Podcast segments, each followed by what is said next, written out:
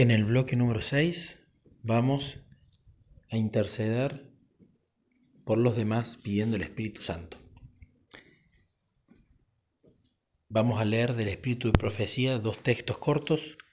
El primero está en el libro de la oración, página 246, que nos dice, hay a vuestro alrededor aquellos que sufren desgracias, que necesitan palabras de simpatía, amor y ternura y nuestras oraciones humildes y compasivas.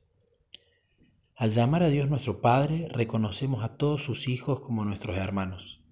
Todos formamos parte del gran tejido de la humanidad. Todos somos miembros de una sola familia. En nuestras peticiones hemos de incluir a nuestros prójimos tanto como a nosotros mismos. Nadie ora como es debido si solamente pide bendiciones para sí mismo. Y el otro está en la oración del Espíritu de Profecía, página 248. Oremos por bendiciones a fin de poder bendecir a otros. Nuestras oraciones no han de consistir en peticiones egoístas, meramente para nuestro propio beneficio. Hemos de pedir para poder dar. El principio de la vida de Cristo debe ser el principio de nuestra vida. En Juan 17, 19 tenemos que nos dice, por ellos dijo Cristo refiriéndose a sus discípulos, yo me santifico a mí mismo, para que también ellos sean santificados en verdad. La misma devoción, la misma abnegación, la misma sujeción a las declaraciones de la palabra de Dios que se manifestaron en Cristo deben verse en sus siervos.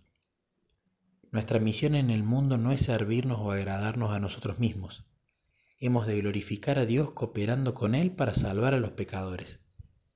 Debemos pedir bendiciones a Dios para poder comunicarlas a los demás.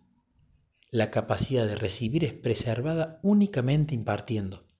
No podemos continuar recibiendo tesoros celestiales sin comunicarlos a aquellos que nos rodean. ¿Por quiénes vamos a interceder ahora?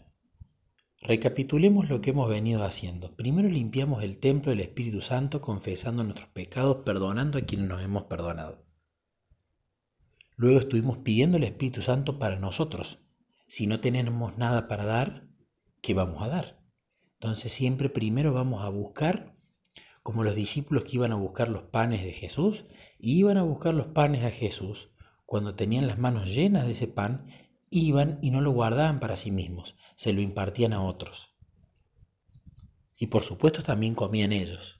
Por eso nosotros pedimos el Espíritu Santo para nosotros, lo cual nos va a ayudar para vencer tentaciones, pecados, para afrontar las situaciones del día, pero también lo pedimos para impartirlo a otros. Y la manera de impartirlo a otros, una de ellas es intercediendo por esas personas llenos del Espíritu Santo nosotros.